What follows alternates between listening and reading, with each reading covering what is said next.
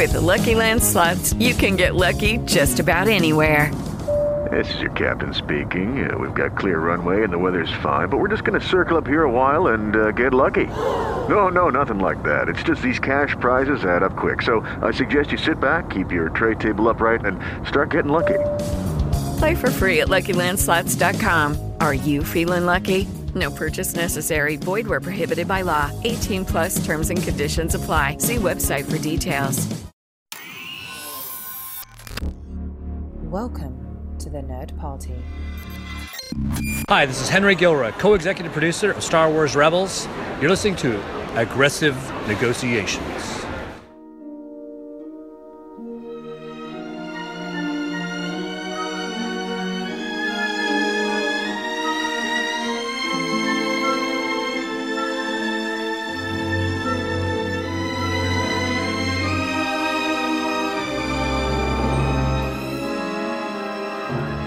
Hello and welcome everyone to a very special episode of Aggressive Negotiations. I am one of the hosts here, Matthew Rushing, as always. And um, unfortunately, this week, because of when we did this interview, uh, John Mills was not able to be here. But we're very excited to bring this to you. I think it's going to be very uh, it's just it's so exciting guys uh, we've got paul duncan here author of the star wars archives which has been out now for a little while, um, but something I finally was able to get my hands on and read, and now so excited to welcome him to the show. Uh, before we do that, just wanted to remind you, of course, you can find us all over the place, uh, wherever you get your podcasts. If you're over on Apple Podcasts, please do hit us up with a star rating review.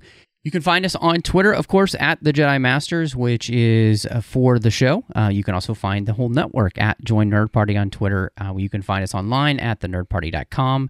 Uh, we're also on Facebook at facebook.com slash the nerd party. And if you would like, you can send us an email over at thenerdparty.com slash contact. Choose a show, choose aggressive negotiations. Then I'll come to John and I. Now, we have had some emails in the bag. We are so sorry we have not been able to get to those it has been very crazy uh, for us recently behind the scenes. And so we are promising to get to those emails soon, and we'll probably actually just devote a whole show to that. So keep those coming, and uh, we'll have that mailbag episode for you soon. Now, I think it's really just time to dive into our interview with Paul. Well, on this May the 4th, as we're recording, I'm very excited to welcome um, the one and only Paul Duncan. And uh, if you were at uh, Star Wars Celebration, uh, you may know um, that Paul has written a book called The Star Wars Archives, which uh, covers the original trilogy.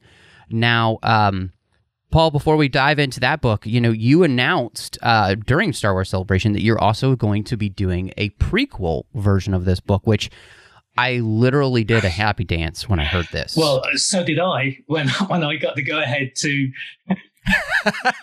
to do it because it, when I'd finished this book, um, you know, with EPs four to six, I thought, well, I have to do one to three as well.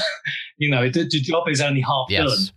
Um, so I was very, very, very happy. And I was even happier that I could announce it at Celebration. So I do have one question because um, one of the things that I love about uh, this this uh, this first volume is that it does contain some things that might be a little bit unexpected. You cover uh, not in as much detail, but you do cover um, the things like the holiday special and the droids and Ewoks cartoons and Caravan of Courage and those kind of things. So, um, you know, with the, the the prequel trilogy, will we cover it all? Um, any mention of the special editions, which you know led George to want to really dive into the prequels, or will we cover the Clone Wars at all? Well, um, oh, right, you're asking me to do the the the new stuff first. Okay, so um, yes, yes. I just I thought it might be kind of a fun way to jump back in.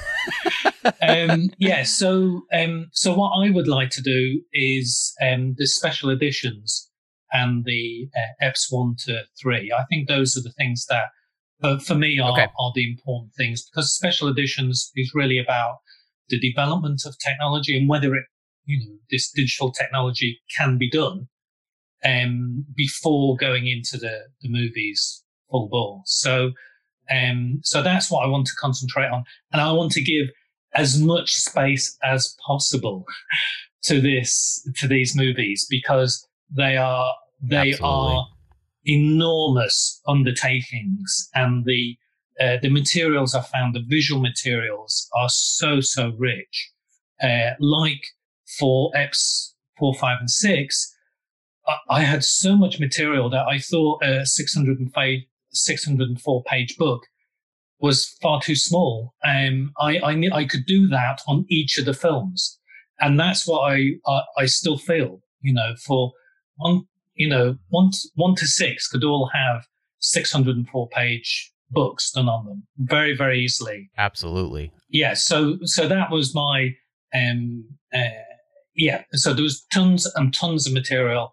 I want to share as much of it as possible with you one of the things that really excited me about that project is the fact that you know the the prequels have never been given that treatment. You know, um, Rinzler did the making of of books for the original trilogy, but um, you know we never got that sort of detail really for the prequels, and so the fact um, you'll get you know George here on the record with the prequels and really allow him the uh, the space to um, in his own words, e- explain all of this, I think is going to be fantastic because what you've done here with the um, the original trilogy, I think, is just incredible. Now, you've done um, other archive books. I mean, you did the James Bond archives, you've done the Charlie Chaplin archives, you've done a lot of books revolving around film. And so uh, I was very in, in, impressed looking at your bibliography. How did the Star Wars archives come about for you?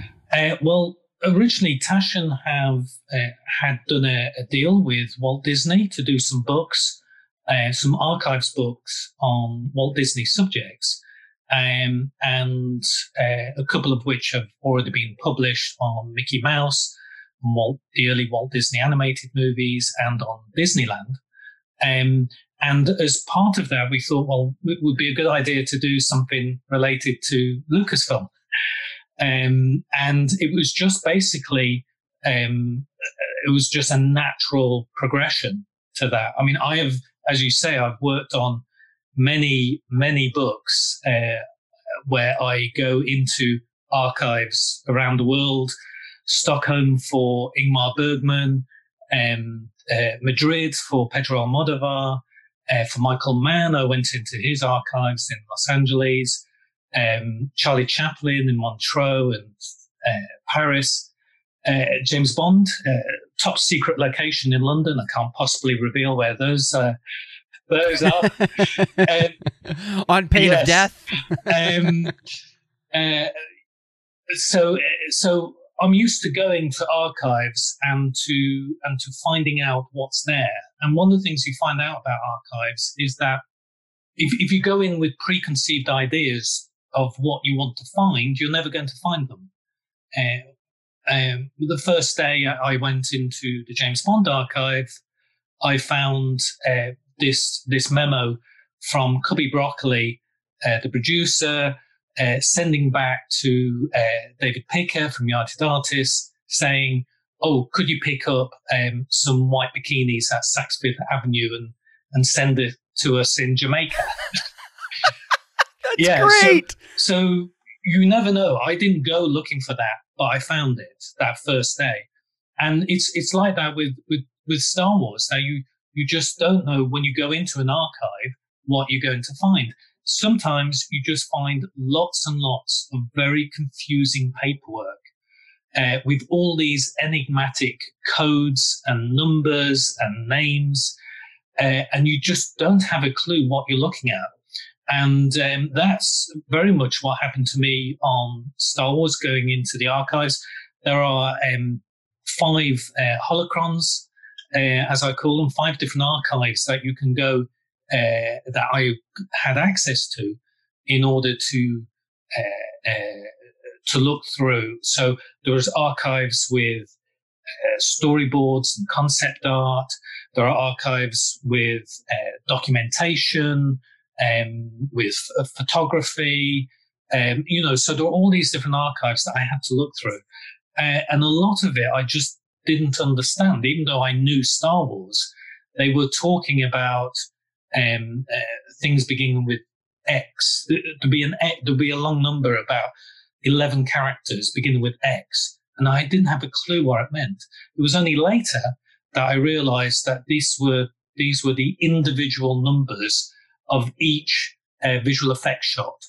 Yeah, and, you know, oh, wow. so you so you, you never know what you're going to find, and it's a matter of going in, absorbing everything that you get, uh, and then decoding it um, so that I can in- interpret it, um, put it in chronological order, uh, and interpret it, and then present that information to you in a way that is that is readable and understandable. Yeah. See, so uh, one quick caveat: I my other podcast is called the 602 Club, and we've covered all of the James Bond movies. Um, and so seeing the fact that you did the James Bond book, um, and there is a uh, a new version that they have out. It, it's it's less expensive. It's it's seventy dollars. I think it's also a smaller book. But I was like, oh, I need to get this because I lo- I love that series. So and and getting those kind of tidbits out of it would be phenomenal. So uh, plug for that book. Go check it out. Um, now that's the thing that I was so impressed with by your work. So you're talking about going to the archives and, and I know Lucasfilm is is so good with its with its archives. You know, um, George was very keen to make sure that he saved all of this stuff, you know, whether it was, you know, drawings and all these things. So as you're going through all this, um, and like you mentioned earlier, you could have done an entire 600 page book on, you know, each of the original trilogy movies. How do you pick what's going to be in the book uh, and what you leave out because that seems like a phenomenally difficult process like that it would hurt sometimes some of the things you might have you, to leave you cannot believe how much it hurts. Um, because uh, it's even since i've since the book is published I, I have people contacting me asking me about oh do you know about this that and the other? Because it's not in the book or there was a hint of something that was in the book. Mm. And i say sure i've got all that information but it's not part of the story yeah? So what what the thing is that having information is one thing um, but you have to be able to tell a story and to find the story. So my my problem was what is the story that i'm going to tell you? Um, because i could just show you picture after picture but it gets boring after a while. Um, so what I want to do is that I want to uh, make sure that you get from the beginning to the end of the book um, by trying to find a compelling narrative. Now, after about, I started, first day was June 1st, 2016, which is the first day I was actually in the archives looking through materials. Uh, and wow. uh, I basically spent a year going through all the different archives and um, thousands upon thousands upon thousands of documents, photographs, etc. But I didn't know what the story was. I didn't know what the story was that I wanted to tell you. Um, and then it, it struck me um, that really what I was interested in was what George Lucas had to say or think about the process of making these movies. And I started looking at all the other books that have been done and really you don't you don't really get his point of view. What, what is it like to look over his shoulder, to stand on his shoulder like a porg eye's view, you know, um, looking over his shoulder as he's walking through uh, and filming, as he's going through ILM, uh, as he's editing, uh, as he's writing. What what is that? What is that like? What is he thinking? What is he feeling? Why is he making those decisions? And once that clicked in my mind, it was then, yes, that's the story. That's the thing I want to know. That's the real deep down, um, that the story I hadn't heard and I wanted to hear. So I tried to find that story. And to do that, I had to get um, George's permission. Now, luckily, um, with all that time that I spent uh, on Skywalker Ranch and at the Presidio, looking through all the archives, people got to to know about me or hear about me, and I met lots of people. And um, and George had given me access to his archives, uh, his personal archives uh, on the ranch. Um, and so my next step was to hope and pray that he would allow me to to talk with him, you know, to to express uh, all these things I wanted to know. Now, obviously, he's done hundreds of interviews already, and there are lots of. I was finding production interviews with him uh, and with the rest of the, the cast and crew, and um, and there's lots of things that I could glean from there um, that I could use. Uh, but there were lots of questions that I just didn't have the answers to. Uh, and luckily, he agreed to to be interviewed uh, for the book, specifically to answer those sort of questions. So, like, I uh, I had an argument with him. I'm sorry to say this, but I did. That's um, awesome. and uh, see, because what happens is that um, people um, they connect things to to to certain events when they're retelling stories. So, um, mm, so okay. what happened was I wanted to find out when the Millennium Falcon was created. The Millennium Falcon we know now, you know, which right, the Hamburg, right? Um, and uh, so obviously it started off as a pirate ship. It was designed by Colin Cantwell. It was um, uh, redesigned by the model makers, and uh, it was made over many months. Uh, and then George, um, when he was in the UK in '75, he saw this new television program, Space 1999, which had just come out. Uh, I think it was September, August, September 75. He just saw it and he realized that, you know, his pirate ship looked, you know, similar to their Eagle transporter. And he was over in England and on the plane back, he stopped off in uh, New York in order to cast, uh, do some casting auditions and he met Jodie Foster and Christopher Walken for Princess Leia and Han Solo, uh, which you can imagine what a different movie that could have been.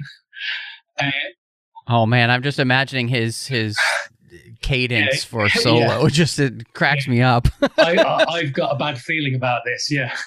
Yeah. Yeah. Um, so, uh, and then George went to LA to uh, ILM.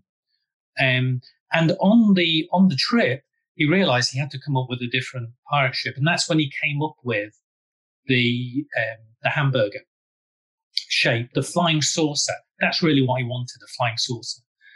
And, um, and he, he spent a day with, um, uh, Joe Johnston. Joe Johnston did sketches and then they were, George then went off and he, he was auditioning, um, in LA. All right. So, so, but when was that? Right? How, how do you find that out? Because there are no dates on uh, on the sketches, the Joe Johnston sketches. So, mm. uh, so I thought, well, follow the money. Uh, I looking through all the documents, I'd found these uh, bookkeeping on uh, on the models. You know where they they list, okay, we bought this on such and such a day for this model. Yeah. So I went through and I found that the earliest was um, the week ending December 6th, 1975. Uh, and that was the, so that's the first, um, the first week when the Millennium Falcon pirate ship model wow. was actually, yeah. was actually made. So that meant that uh, I could, I could talk, George sort of remembered one part of it, and I found another part of it, and uh, and we sort of argued about it. But then when I came up with the money, you know, and actually say, look, this is these were the actual dates, you know, we we realised that you know we'd narrowed it down. We'd actually found um, uh, the answer, right? So there were things like that. Like the other thing was um, when did George go for? When did he ask for the rights for Flash Gordon? Right, because all the books, nobody had ever said when. Um, so I had a look, and it was when he had gone to United Artists. I asked George about this, and he said when he'd gone to David Picker, in order to, um, uh, uh, you know, to try and get uh, some rights before he went on to um, uh, Cannes Film Festival to show THX 1138. That's when he'd gone to see King Features and asked them about Flash Gordon. And they said no, you know, mm. and their, their terms weren't right. So at that point, even though he knew he wanted to do a space opera, he knew he wanted to do Flash Gordon, at the same time, he knew he couldn't do it. So he had to come up with another right. way. So if you like, that became the origin of Star Wars when he had to think of it as his own story. Mm. Yeah. So, so these are the sort of things that, um, you know, if, I, I wanted clarification uh, with George. Um, you know, just from a um, dates and what he was thinking, uh, etc.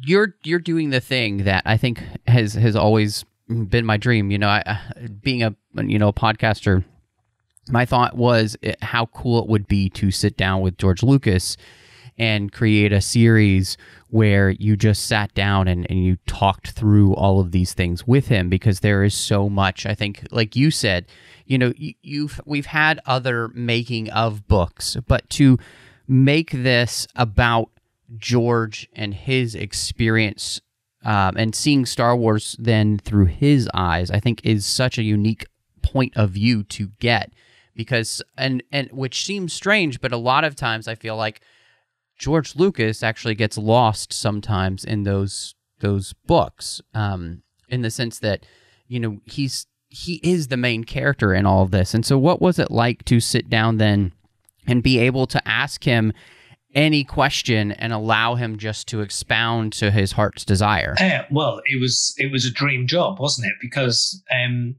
when you got George going, on a subject. Um, because what I mean, George has answered many of these questions time and time again. So the my um, my task, if you like, uh, was to make it interesting for him. So to ask him things that maybe um, other people haven't asked, or to approach things in a different way. And one of the reasons why he agreed uh, to do the talk is that um, uh, I, I, do a chapter. The first chapter was all about his uh, early life, um, him basically um, going to college, and that's where he fell in love with anthropology, uh, and that's where he first read Joseph Campbell, Hero with a Thousand Faces, uh, and then he went to USC, uh, which is where he discovered that he had an aptitude for storytelling uh, in using films, uh, editing and cameras. Um, so, if you like, um, the interest in anthropology um, is, really what he's most interested in, uh, and the uh, and his facility for telling stories through through cinema, through the moving image, is a talent he discovered. Yeah, and if you like, THX one one three eight, and then uh, is is him experimenting with that and, and then American Graffiti, which is you know, a more personal film, if you like, based on his uh, his own experiences. Um, he realized that was the first time he realized he could actually reach people, reach people. Um, so Star Wars becomes uh, an extension of all of that, and that's why I have that that mm. that chapter there. And then I realizing this um, intuitively first, and then um, and then backtracking in terms of telling the story and actually writing it out, I realized that uh, George is really he's interested in this anthropology, and that's what um, that's what I needed to talk to him about.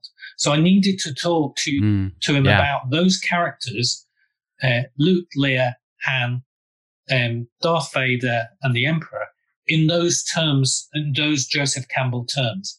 And so that was my, if you like, my pitch to him. Let's let's talk about these mythological characters and what they mean um, uh, uh, psychologically, their underlying uh, psychology, uh, and the story or the message he's trying to get across using those characters, and how he worked that out.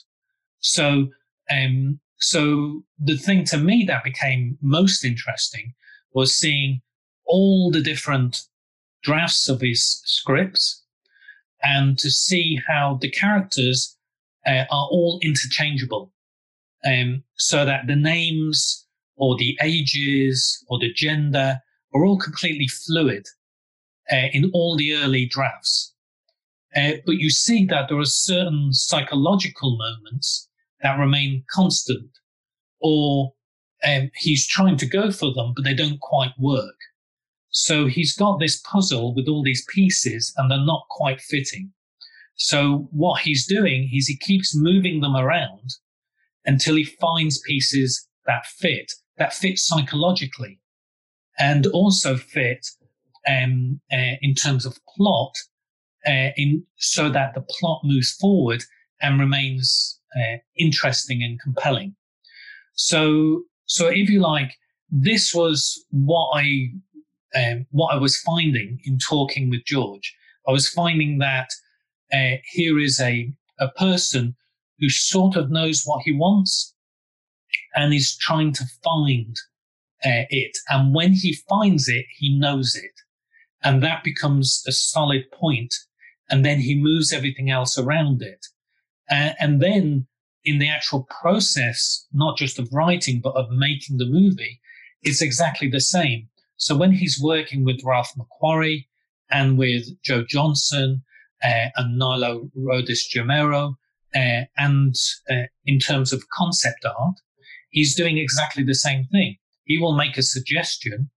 They will come back, you know, they will have a week or two weeks to do whatever they want, but based on what he said. And then they'll come back with all these ideas, some of them outrageous, some of them exactly what he says, you know, and, and everything in between. And he'll go through and he'll mark up and he'll comment on those that feel right, feel in the right direction. And then they go off and do the same for another week or two weeks. And it, so it becomes an iterative process. So, so he is always searching and finding, um, and, uh, and refining, uh, everything on an iterative basis. So when people say, um, they have a vision, it doesn't mean that they have an exact end point. It's that they have an idea, right? And they need to go towards that light uh, at the end of the tunnel, right? But they don't know how to get there. And everybody else, this whole community of, of, of very creative people, whether it's John Barry or John Dykstra, Richard Edlund, Den, uh, Dennis Muren, all of these people, um, you know, Stuart Freeborn. I mean, all the great creative people that are involved in, uh, and then there's the actors as well. All of those are contributing in order to come towards that end vision. And George is, if you like, guiding them gently uh, in order to to achieve that. So, if you like, that initial impulse, that anthropology um, that he's uh, that George is interested in, I was trying to get to that beginning part so that it made that whole journey more meaningful. I think that's the, something that for me that was really fascinating to see is that um, you know, I think so, I don't know that George gets enough credit for um, his genius in hiring because every person that he hires for Star Wars is able to find a way to contribute somehow that makes the whole better. Um, and and not only that, but George seems to have found the people in Hollywood that are truly open to collaborating and and George is the you know the the head you know he he's the one through which everything else flows but but these other people are are so important to the process as he is and and George's humility in allowing other people to be creative and inspiring that creativity um, to me was one of the most fascinating parts of, of this book because there is there is something special about Lucasfilm under George that I don't think has existed, if ever, in in Hollywood in the way that it does when George is running Lucasfilm. Yeah, I think the um, if you like the vibe on Skywalker Ranch, um, which I had time to absorb, if you like, while I was there, was that this is a very, very creative place. And people have the freedom to express their creativity. You, you don't feel that they're, if, if you like, everybody is enabling everybody else to do their very best. And, uh, and this is, uh, this comes from the top, from the top down. Obviously, George, you know, it doesn't own um, uh, Lucasfilm or, or you know a- anymore, etc. But um, but this very much is the feeling that I got, um, both uh, still there at the Skywalker Ranch and with um, people who historically had been uh, been around, is that George is a uh, uh, is a loving and loyal um, person, um, and he's he's very giving and he's very generous.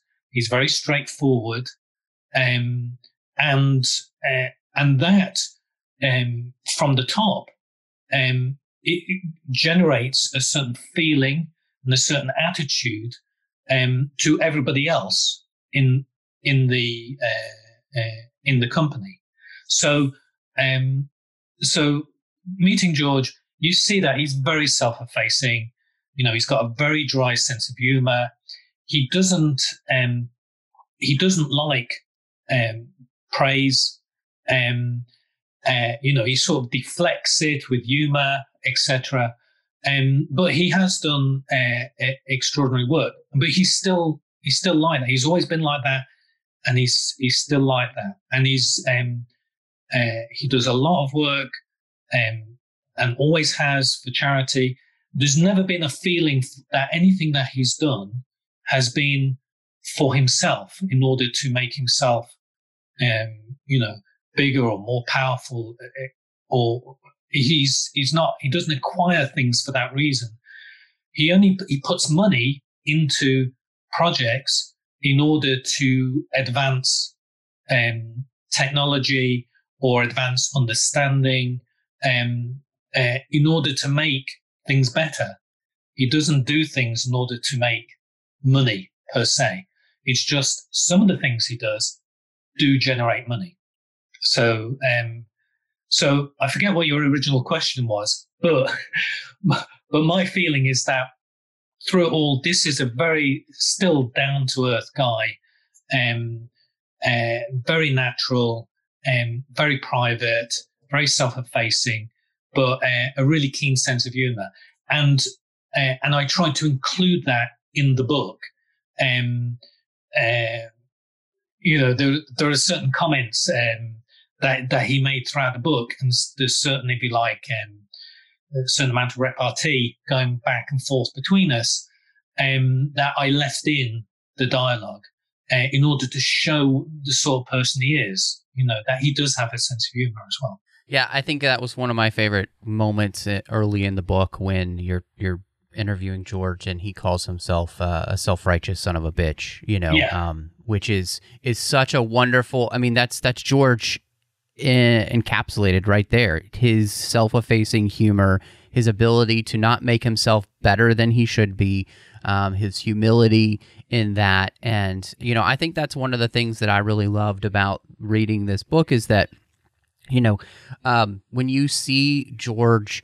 Um, being willing to take credit for the, where credit is due, where he thinks it's it's him, but then him, you know, lavishing the the praise that he does on everybody else involved on it, whether it's you know John Williams or uh, you know whether it's Joe Johnston or whether right. it's you know Kirsch or Marquand or I mean anybody else that he can put praise on, he will because he's not as comfortable taking that on himself. And and and I think that's again that's something that's so rare in Hollywood especially when you think about what George created which was a empire built on Star Wars and you know Indiana Jones and all of these things that w- to which we all love. And yet you still have this guy who is reticent to take praise on himself for what he helped create which is just I mean, it's it's unique. Well, I think one of the things that uh, George does is he um, he pushes people because the, what he has in his head is so much more than what people can physically create. So Uh, so the whole thing of him being, uh, I mean, everybody was so amazed when Star Wars came out in 77. Um, uh, they'd never seen anything like it. But to George, it was a disappointment because what was in his head was far more polished, advanced. Um, if, if you think about it, the only talking creatures that you got um, in the first Star Wars were uh, Greedo um, and uh, and Chewbacca, you know, and uh, R2D2, you know, in terms, but with actual mouth movements, it's Chewbacca and Greedo, you know, and there's even there's a there's a shot in the in the book which which I love of George putting some uh, Vaseline on Greedo's mouth so that so that the um, the camera can catch a little bit of light on the mouth in order to accentuate the movement. Yeah. Um, so this is how, you know, and if you think about it, Yoda, right? He wanted Yoda to be running around, scuttling around, um, uh, like a little, um, uh, a little mad character scuttling around the uh, the jungle planet. Um, but he couldn't, he, he, couldn't show him walking or moving hardly at all, just a couple of steps. So, um, so these are the restrictions that George had all the way through, going through. So he had, there was always a matter of finding a way around the problem, around the technology. Uh, R2D2 not being able to move um, in Tunisia uh, because they got so much interference from other radio bands. Uh, and so R2D2 and some of the other um, uh, uh, droids uh, kept acting acting up or not moving because they were getting radio interference. You know, so all of this um, was a frustrating frustration for George, and it was below what his expectation was um, from his vision. So what he was doing was he was constantly pushing people to think outside the envelope, to develop technology and ideas in order to represent um, what his vision was. Uh, and all of these people around him, they took on the challenge. Um, they were, he found so many great people, some from um, in the UK. They were, uh, you know, people like uh, John Stears and John Barry um, and uh, uh, Stuart Freeborn. Uh, these were all established, and John Mollo as well, established and, and very creative people um, uh, working within the, UK film industry. Uh, in America, for ILM, most of, virtually all of them, there was, there was no such thing as a special effects studio anymore. There were people who didn't do optical effects. Uh, Hollywood, did, you know, they didn't have them anymore. Um, and so he had to create it from new. Um, and so he got all the people from CalArts and UCLA and uh, all Doug Trumbull's old people that worked for him, like John Dykstra. Um, and he, he brought together a brand new generation of people, of keen people, who were willing to uh, explore and explode the boundaries of what was possible. And it just it just paid off. It was just great. But George was encouraging everybody, and everybody was encouraged by him. So I think that's it's a mutual thing you know, of, of finding the right person to do the thing, but always finding the right person to encourage as well. You know, one of the things that I was really impressed with what you were able to do with the interviews and the way that you were uh, combining all of these interviews and especially you know again continuing to focus on George. Well, you know, one of the things that he he talks about is the the cynicism in Hollywood and how and when you're telling these stories for children, it's so important to make them significant and to make them real and to make them earnest uh, because, you know, cynicism is easy. It's difficult to have hope, and that so much of Star Wars is about finding a way to give children hope in the future, to make them come out of the theater hopeful for what can come next because they've they've found that in a story that helps root them in traditional um, morality of good versus evil, right and wrong, and all of these things. And and you know, I think that's one of the things that makes you know Star Wars so special. And is because, like you mentioned way back there in the beginning, George roots this in mythology. He roots this in something much bigger than just the um, uh, how to put this, you know, the spirit of the age, right? He roots this in the traditions of all of humanity, and that's what makes Star Wars so relevant yesterday, today, and forever. Is is because it's not just something that that um, we can say, oh, well, that just references this, that just references this, um, and that puts it specifically in one time period. It is timeless, and and I think it's George's ability to make this um, s- sincere, and in fact, um, makes me think of Donner with vers- verisimilitude uh, for Superman. I think that's what George was able to capitalize um, with Star Wars, and that's what makes this so special. Yeah. So what you're saying is um, George was trying to give uh, the audience a new hope. Is that what you're saying?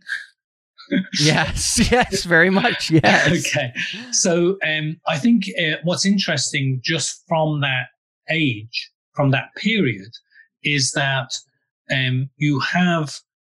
Uh, I, I think this is this was, if you like, the light bulb moment that George got on American Graffiti.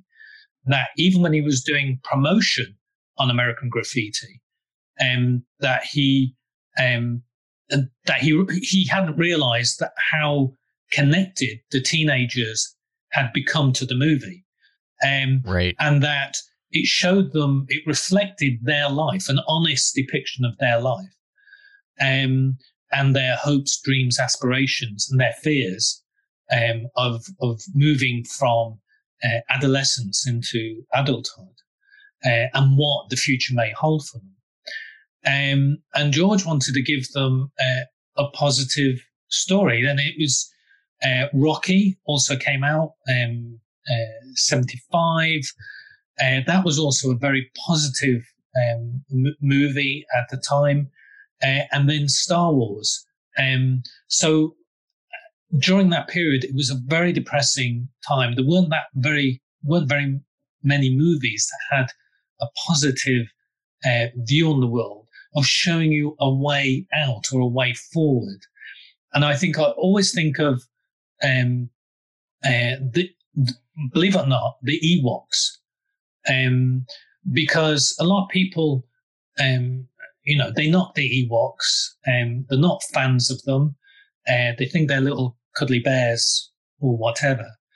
But if you think about it, the the scenes in uh, Return of the Jedi, uh, where you see Han, Leia, Luke, uh, Chewbacca, C3PO, R2D2, all together um, in uh, in the Ewok village, um, and it's the first time in all three movies that you get a sense of community, a sense of downtime, a sense of family, right?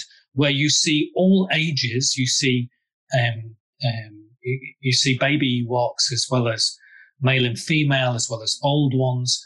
Um, you see that all connected um, in one uh, in one environment, right? Because when you fight for something, you have to have something to fight for. It's not about fighting against the emperor or against the empire. It's fighting for that Ewok community. And that Ewok community understand that. That's why they stand up against the stormtroopers that's why they believe in these myths and legends that C3PO, you know, tells them about their adventures of Luke Skywalker and everybody else. Um, and uh, and that's that's the that's the message of the movie. It's not what you're fighting against; it's what you're fighting for. And it's the same with Luke. Luke, in the end, what is he fighting for? Right? He's fighting for his father right? He's not fighting to defeat the Emperor. He's fighting for his father, Anakin Skywalker, to return, to become a Jedi again. Yeah. That's why it's called Return of the Jedi. So so this is this is the important. This is what it's all about, and this is the uh, this is the uh, the message that George is is is trying to uh, to give us is not that people are evil, but that people are redeemable. Yeah, that people can make bad decisions in their lives, right? But they're never totally evil. They can be redeemed and they can be shown back to the to the light side. And how do you do that? You make Star Wars in order to tell that story. Well, and that's something that I think is eh, one of the things I, I so adore about Star Wars is the fact that you know that is George's message of of redemption. You know, and, and I think that is something that is really lost um, in so much of our society today, and it it makes the message so much more important now, which is that people should be given the opportunity to be redeemed. You know that just because you made a mistake uh, doesn't mean that you should be cut off forever. Like it, and i think that's something that's so important in this whole idea of you know um, having the ability to move somebody from you know and george even says it in one of the interviews that you quoted um, when he's talking to Kasdan and they're arguing back and forth about Kasdan wanting this to be kind of more cynical and George saying no this this really is about this whole idea of which you know all of these religions speak to and this is why we hold to them is that there is an opportunity for redemption to be had. Even if you are space Hitler right you should have the opportunity to turn around and and and find forgiveness. And I think there is something so beautiful and so powerful about that, especially in a world we live in today. And it's amazing how Star Wars' message has become even more potent than maybe it even was then. And, and that's what makes this so special. Yeah, well, it's it's universal and it's timeless, um, which means that not that, not yes, that it's yes. not out of time, but it's always in time. Uh, it's it's always relevant. I think um, what was interesting about that movie is that uh, Richard Marquand completely got it. He completely understood what, yes. what, what yes. Lucas was about. I think he's a bit underrated, and it would have been, you know, sadly he he he, he passed away young. Um, it would have been fascinating to see what he would have um, produced in the future. But he completely understood that this was a, a fairy tale, and uh, it's it's interesting that story conference if you uh, if you read it closely, you, will see that Marquand makes some great uh, suggestions, which George immediately pounces upon. Like, for example, originally um, they, they, were split up so that Princess Leia was on uh, the moon of Endor, right? Um, and uh, and she was basically leading that attack in order to break down communications you know, in order to destroy Had Abbadon, which is turned out to be Coruscant later on. Um, and Marquand says, no, she's got to, she's got to be there to want to save her friend Han, you know, the guy that she's in love with. It doesn't make sense, you know. And Lucas immediately says, yeah, you, you're right. You know, this is, you know, we've got to change that.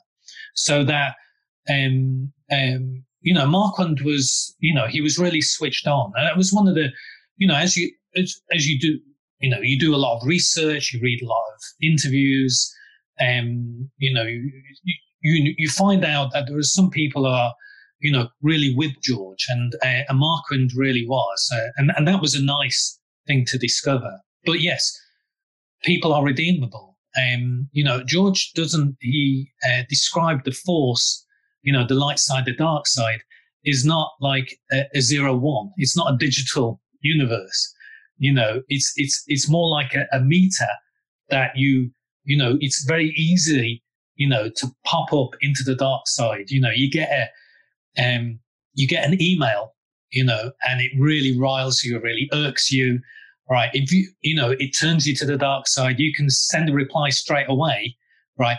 And it just perpetuates that idea of you know of of the dark side of of of just accumulating and going back and forth. But if you take a moment back, right, and review it and come back with something that's positive and more light, right, then you then you you're more likely to become go back to the to the light side of the force, or do something positive, and in, in turn that situation into something that's more pos- uh, positive and understandable, and that brings it back to the light side. So, um, you know, so it's you know everybody you know fights to stay in the light side. You know, it it's not it's not an either or situation. Yeah, I think um, that's something that I really liked about you know George you know talking um, ab- about the force and and I think that's something that was so interesting to me is you, you know you were mentioning earlier one of the things that George uh, is doing here is that he has these concepts and ideas running around in his brain and part of this whole process is is the refining process you know for him of of, of finding a way that makes all of this uh, work sure. and you know with um, the the force there him continuing to refine that and refine that and refine that. And obviously that's a process that happens you know throughout the original trilogy and then it, it continues on into to the prequels you know. I mean even in the in the interview you do with him you know he he talks a little bit about this idea of midichlorians and everything which sure. is you know just of it's such a fascinating thing uh, to me because um it bring it it merges you know science and religion together in many ways. And so uh, but the the whole idea of for George, you know what makes um, the the good side of the force good is that it is something that is selfless and how that selflessness is tied so much into those classic ideas of do unto others you know um, and that kind of thing where he's he's drilling into the keys of the best of humanity and then trying to portray that on screen. And again, this all comes down to the fact that he sees that children are missing something. Um, you know, he even talks about that in the Star Wars interviews books, you know, that it, it's all about the good side and the light side, and that life generally goes better when you follow the good, you know, and he's trying to portray this to children. And I think, you know, that's something that I really appreciated about your interviews with him, and then combining those with all the other interviews that you're using to create this full story of, of, of George's thought process. I think that was really special. Thank you. Um, now, I really appreciated too is that the way that you combined these interviews with um, older interviews with Marquand, and I think you really redeemed him in the eyes of myself, and I think you will for many um, Star Wars fans. Is that um, he completely understood what his role was in in this movie, um, and George understood what his role was in this movie, and and them working together, they actually I think work so well in concert together, and like you said they help create what we know as Return of the Jedi. Because the thing I was most struck by was how difficult this was for them, um, Return of the Jedi, yeah. and and coming up with the right story.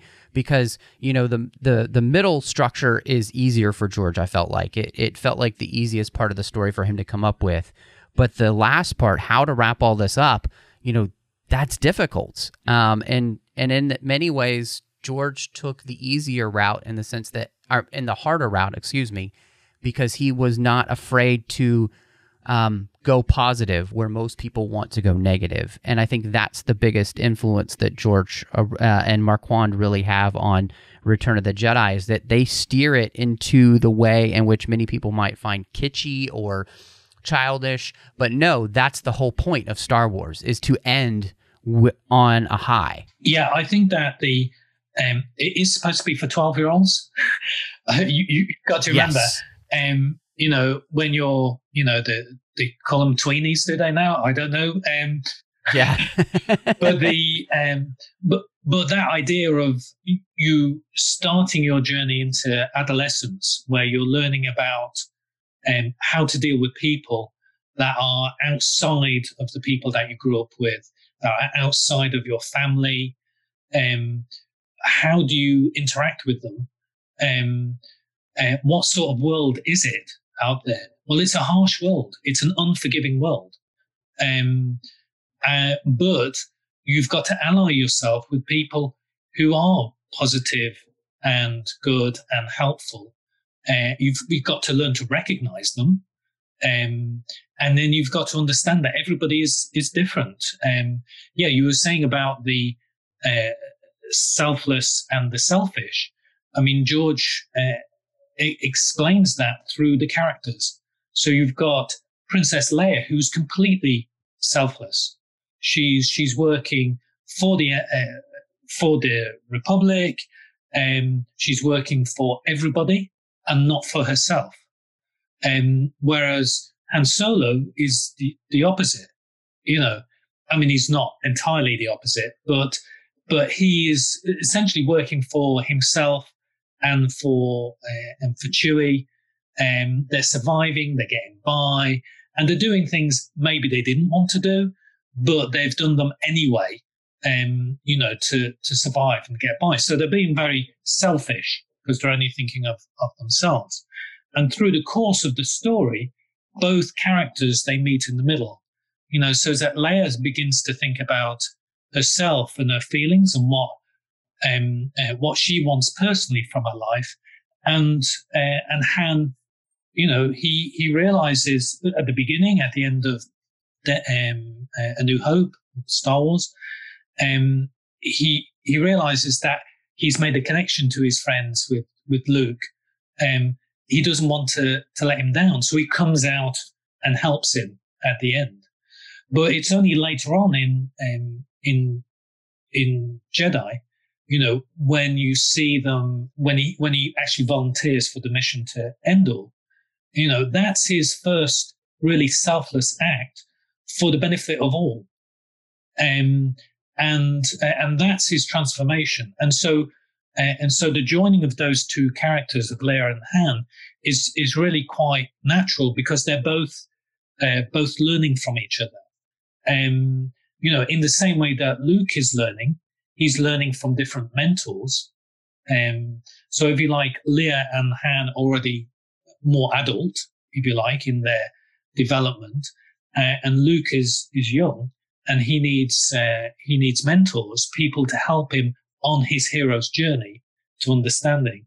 And of course, um, he's got Ben Kenobi uh, with the Force, and he's got uh, Yoda, um, and he's learning from Luke is learning from his uh, experience, uh, from his life experience, uh, and it takes a long, long time um, for him to to be educated and to learn. Um, uh, and until he reaches the point now where George tries to confuse us um, by color coding uh, Luke's uh, clothing. So at the beginning, it's organic, it's very light. In the, yes, in the, I love this. In the second, in the second one, it's grey. You know, being morally ambiguous, right? And in the third one, is black. You know, and it, it's it's leading to the idea of, you know, that Luke could go to the dark side. You know, he could be tempted. Um, uh, and, that's a, a, subconscious psychological thing that George had planned, you know, in order to color code uh, the costuming. Um, but then, uh, and at the last moment, when when Luke, when Vader uses the, the idea of, well, I'll kill you and then I'll corrupt your sister, you know, um, you know, I'll use her, you know, in order to take over the, the, the, the universe, you know, and it's when Luke gets very, very angry, you know, and there is a real sense that maybe he will go over to the dark side. It is such a dramatic moment. Um, but Luke, you know, he realizes he f- comes back. Um, so these these character developments are, are very important to show that people can be angry, they can be selfish, they can be selfless, um, but it's all about them finding balance in their lives. And that's the message for 12 year olds, even though they may not realize it on a conscious level, right? On a subconscious or unconscious level, the message is there. And that's how all myths and legends work. Um, you know, George understood that. And he, this is why he spent so much time changing the characters, changing the story, changing the plots until he found that right balance in order to tell that story. The story that he knew, right, and understood, but perhaps others around him did not. Jumping the timeline significantly, you know, so one of the things I'm I'm most fascinated about is this dichotomy between the the prequel trilogy and the original trilogy, where in the prequel trilogy you have the Jedi who um, their fear has actually become attachment, and that fear leads them to um, actually uh, pulling back so much that they almost forget what it means to be a Jedi, which is to love unconditionally all. Um, Anakin even says that in in the um, the the attack of the clones, and that fear actually leads them to not actually deal with the feelings that they have. They a lot of them just end up stuffing them down, and and honestly, the only one who can really handle it is um, you see throughout the Clone Wars is it was Obi Wan Kenobi kind of dealing with what it meant to fall in love and all of that. But it's it almost seems as I was reading this book and and listening to George talk uh, about things is how you know Luke is able to figure out the way that the Jedi did it in the past, which is th- what it means to love unselfishly. Mm-hmm. Um, and to allow love um, to affect your your mindset and your understanding of somebody else in a way that leads towards redemption.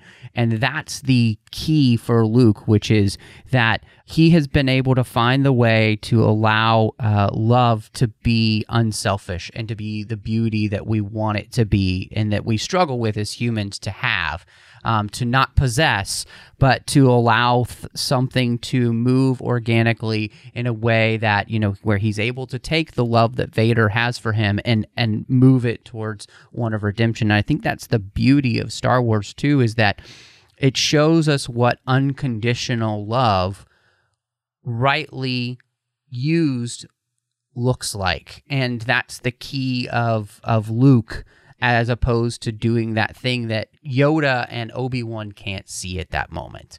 Um, and that's the key of, of the character of Luke Skywalker for the original trilogy, and and for you know for George in the sense of of wrapping up what would become this six part you know opera. Yeah, I, I think you're right. Luke discovers the answer that Anakin couldn't find, and it's right. And this is the the idea of of growing up um, because it is about growing up and it's accepting um, death. It's the it, accepting the end of things. So, uh, so at the very beginning, we see the death of uh, Uncle Owen and uh, Aunt Beru, uh, which sets Luke off on his um, uh, his heroic journey because he ha- he has to leave home. He always talks about leaving home, but never does. So, him as the hero, he has to leave on his heroic journey and uh, and that death is is very shocking, as are all the other deaths. You know, the death of the Jawas, uh, etc., and the the guys in the cantina having their arm cut off. Um, you know, there's a lot of you know violence all of a sudden in his life, and there's right. Um, uh, and then we get to the death of Obi Wan Kenobi, um, that he cannot um, uh, accept and how does he respond to it? He responds immediately by saying no and firing back. You know, it's it's sort of like it's just an instinctual. Uh, whereas before there was nothing he could do about it. Um, now he's firing back. He's starting to do um, things. He's swung over a chasm. He saved the princess. He's, you know, he's he's gone in all these uh, this horrible garbage place. You know, it's it's sort of he, his life is completely changed. He's doing things that he wouldn't ordinarily do, and he's learning about the force. Uh, he's gaining confidence, and and then the other significant death is is the death of Yoda, you know, and that's the death that he accepts. He understands that it's the natural of order. By that time, he's understood that it's the natural order of things to to accept death for what it is. That's a natural part of of life. And it's a natural part of growing up. It's difficult and it's tough, but but that's what you have to have to accept. And um, and I think that Luke's journey um, is is significant because, as you say, it's a journey that the the Jedi's in the in the prequel tr- trilogy perhaps didn't uh, understand or accept in the same way that Luke does.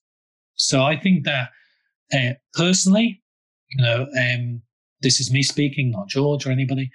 Um, uh, I think that that's that Luke is, if you like, the next generation um, of Jedi to to understand the, the, way forward, the way that perhaps the Jedi uh, in the previous generation didn't. But this is the way life is. You're always learning and you're always progressing. Um, you know, and, and, and that's, uh, that's another message from it in that society and individuals can uh, hopefully learn from their, from the mistakes and, and what happened in the past. Yeah, I really it's just something that's it's so fascinating to me and and you know kind of coming full circle i think that's the thing that really um, jumps out to me um, about you getting the opportunity then to go back and and talk to george and and do all of this with the prequel trilogy and how george's you know um, mind expands to filling in the the story and, and how it all works together and so um one question I, I really wanted to to ask you um, in this was um, as we get uh, close to wrapping up here. What was the thing that you found the most surprising throughout this process, um, either from talking to George or just about the, you know, the creating of the original trilogy um, that you didn't see coming? Oh yeah. Oh gosh. Um, put me on the spot here. Um, Okay, well, uh, that's why I get paid nothing to do this. Okay, uh, same here. um, okay, so, uh, all right. Well, there was a surprising thing that I didn't I didn't realize. So, just from a technical point, um, when they're making the uh, on on A New Hope on Star Wars, um, when they were doing the uh, the the VFX you've got they have to film each of the elements individually. So they have to film Millennium Falcon, X Wings, the uh, star background, the Death Star. You know, these are all separate elements, right, or separate images, um, which they then have to make mattes or shadows of, and then they have to all put them together on on a single strip of film. Now, I was really surprised at um, how difficult that was just physically. Um, and uh, and they had to have this optical printer in order to put them all these different pieces together, um, which they which never worked properly, uh, or there was always a, a, slight misalignment, which George would always spot, mm-hmm. and that was the that was the for me. Uh, I hadn't quite realised this. So when George, when I was going through all the original uh, takes of each of the elements, and then George would review all of these, um, George would say, not okay, not okay, redone, redone. And often, often it was because, right, the optical printer, um, eh, they, they had to find ways of improving and making it better. And that, that was just technically the thing that surprised me the most. That the thing I'd always heard about the computer controlled camera, you know, the model making, the design, all these different elements, but the optical printer surprised me. So that was the that was the first thing, mm-hmm. and I, I thought that was brilliant. I think it was Bruce Nicholson who who dealt with that. So um, kudos to him. All right, so that was the first thing, and the, the second thing is that it wasn't until I finished the book that I realized that that Star Wars had actually started me off on the job that I do now. So the last thing you do is always like the acknowledgements or dedication or, or whatever. And I was thinking back and I realized that the very, very first film that I actually saw on my own uh, was Star Wars. It was the film because normally when you're a kid, mm. um, you know, you go with you, your parents tell you which movies to go see. Yeah, you, right. Yeah, I mean, for me, what was for you? you? What did you see when you were a kid? What were the films that you saw with the parents, etc.? Yeah, the earliest film in the theater I'm thinking of, um, as I actually seen it with my grandparents, and it was Snow White and the Seven Dwarfs. Yeah, actually. Yeah. For, so yeah, yeah. For for me, it was uh, I remember Jungle Book and Fantasia. Right, those were the. Oh wow! Yeah, that's great. Those were the first two that I remember seeing, And um, you know, and I would see James Bond with my dad. He would take me to see those, and, and there were other movies. But I remember I'd seen um, this. Uh, it was on the news in in the UK um, that there was this film coming out, and I was having lunch. I must have been off school, and because uh, I would have been thirteen, um, and I saw this amazing movie you know, with things moving so quickly, faster, spaceships moving more quickly than I'd ever seen before. And I thought, oh, I need to see that movie. And I spent, it didn't come out until in the UK until January the 29th, 1978. All right. Uh, in my local cinema. Uh, and so I spent from the time I saw it um, on television to the time that I actually, the very first day and the very first showing, I was there. What lining up for it. I spent all that time um, researching, looking in newspapers or magazines or wherever I could find, trying to find out more information about this movie. So I was researching about this movie. Um, and then when the movie came out, I was just blown away. And it was the first movie that I'd paid for myself with my own money, gone on my own. Yeah, that I really wanted to see. Um, and of course, that interest and that enthusiasm, I just told all the kids in school about it. I started my own magazine when I was 15 and I was talking all about Empire Strikes Back and all the other movies and TV shows and comics that I loved. So I was expressing, if you like, my enthusiasm. Um, and that really is what Star Wars, if you like, what I found out was really that Star Wars started me off into the job and what I'm doing now. So, if you like, that was the most surprising thing, even though that's probably not the answer you want. No, I, I, I think that's really a beautiful thing because what that brings it back to is what you were talking about at the beginning is is that this was um, you wanted to tell in many ways uh, I I almost think you could call this book um, the Star Wars archives, the George archives, because you wanted this to be very personal for George Lucas. And I think, you know, that's one of the things that Star Wars has done that, um, you know, many franchises have been able to do, but there is something very special about Star Wars. And we each have a very personal story about how Star Wars has impacted our lives. And, you know, I remember being that kid who grew up in the generation where Star Wars was only seen on the small screen. Sure. And so there was something beautiful about that trailer for the special editions because that was my generation. Yeah. And, you know, but Star Wars itself had inspired me to write my first really bad fan fiction and um, became the thing that inspired me um, when it came to a lot of things in, in, in fandom and podcasting and all these things. You know, Star Wars has been an impetus for all of that.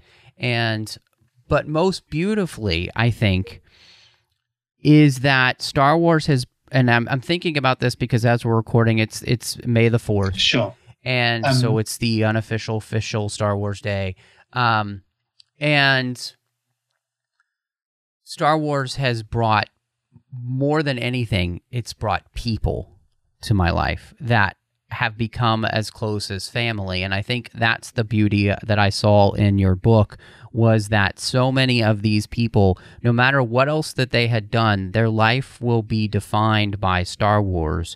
And that's okay because it's star wars.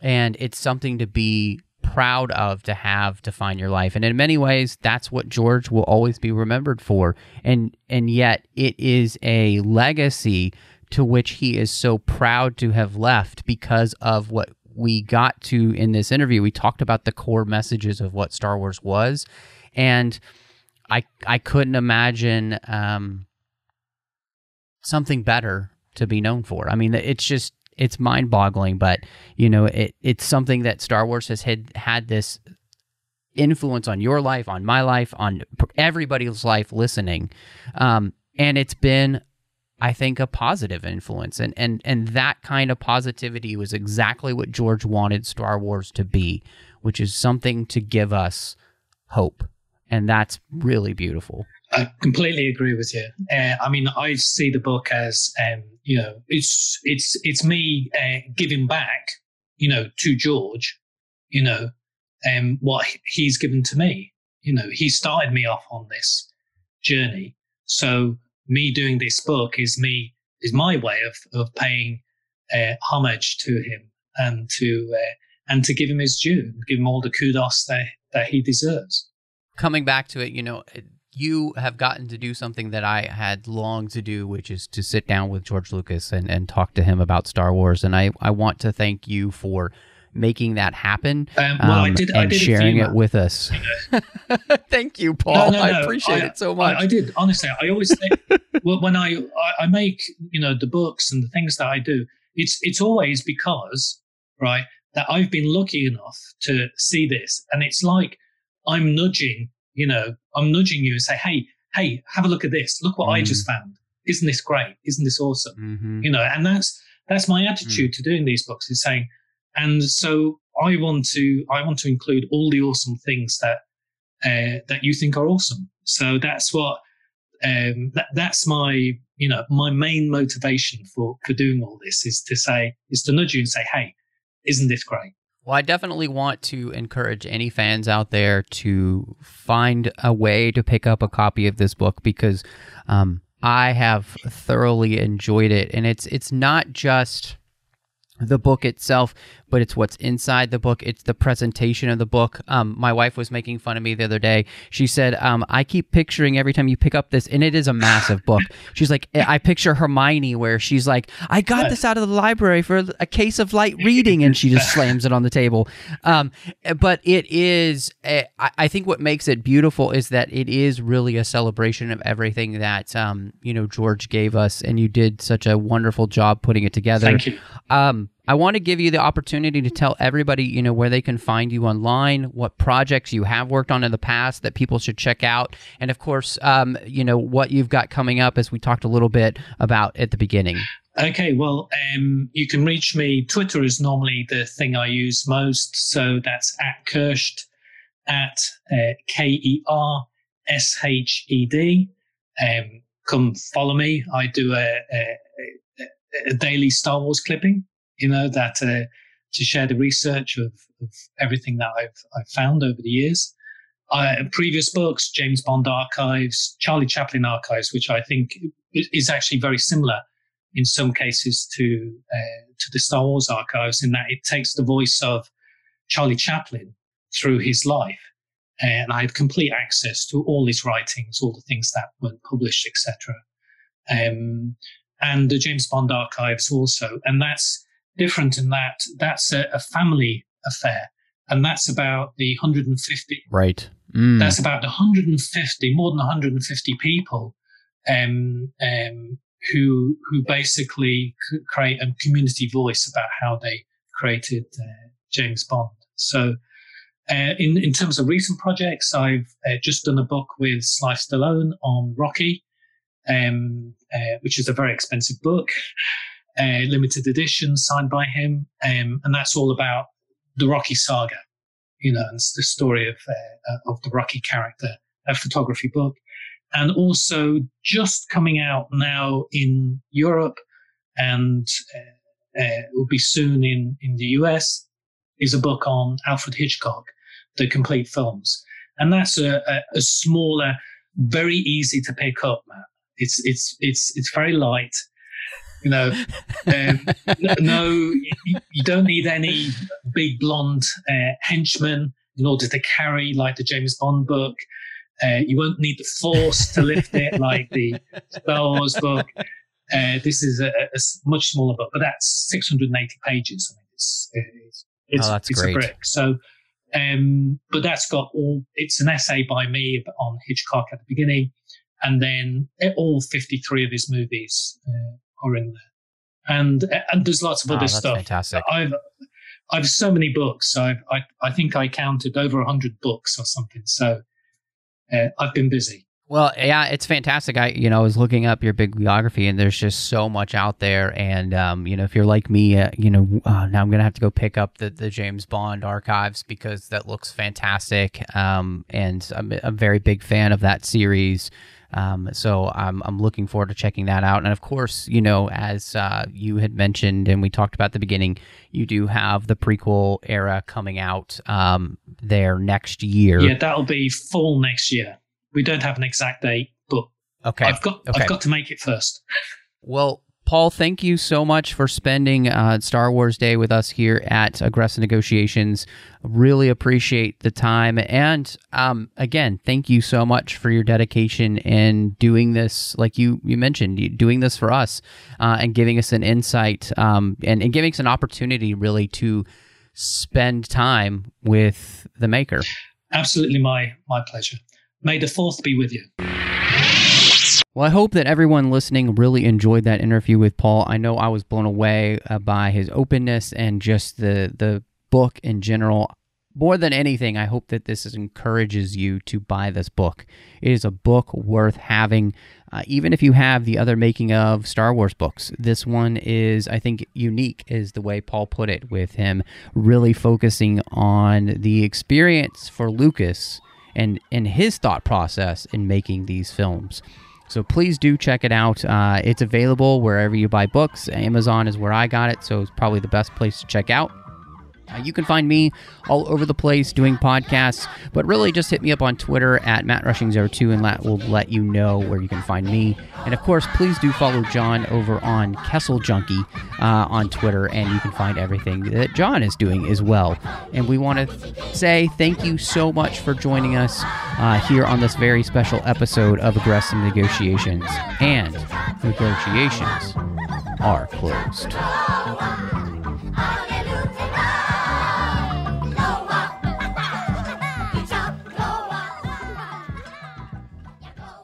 Join the revolution. Join the Nerd Party. Hey guys, it is Ryan. I'm not sure if you know this about me, but I'm a bit of a fun fanatic when I can. I like to work, but I like fun too. It's a thing. And now the truth is out there. I can tell you about my favorite place to have fun Chumba Casino. They have hundreds of social casino style games to choose from, with new games released each week. You can play for free anytime, anywhere. And each day brings a new chance to collect daily bonuses. So join me in the fun. Sign up now at chumbacasino.com. No purchase necessary. Group. Void were prohibited by law. See terms and conditions. 18 plus. Lucky Land Casino asking people what's the weirdest place you've gotten lucky? Lucky? In line at the deli, I guess? Aha, in my dentist's office. More than once, actually. Do I have to say? Yes, you do. In the car before my kids' PTA meeting. Really? Yes. Excuse me, what's the weirdest place you've gotten lucky? I never win and tell. Well, there you have it. You can get lucky anywhere playing at LuckyLandSlots.com. Play for free right now. Are you feeling lucky? No purchase necessary. Void where prohibited by law. 18 plus. Terms and conditions apply. See website for details.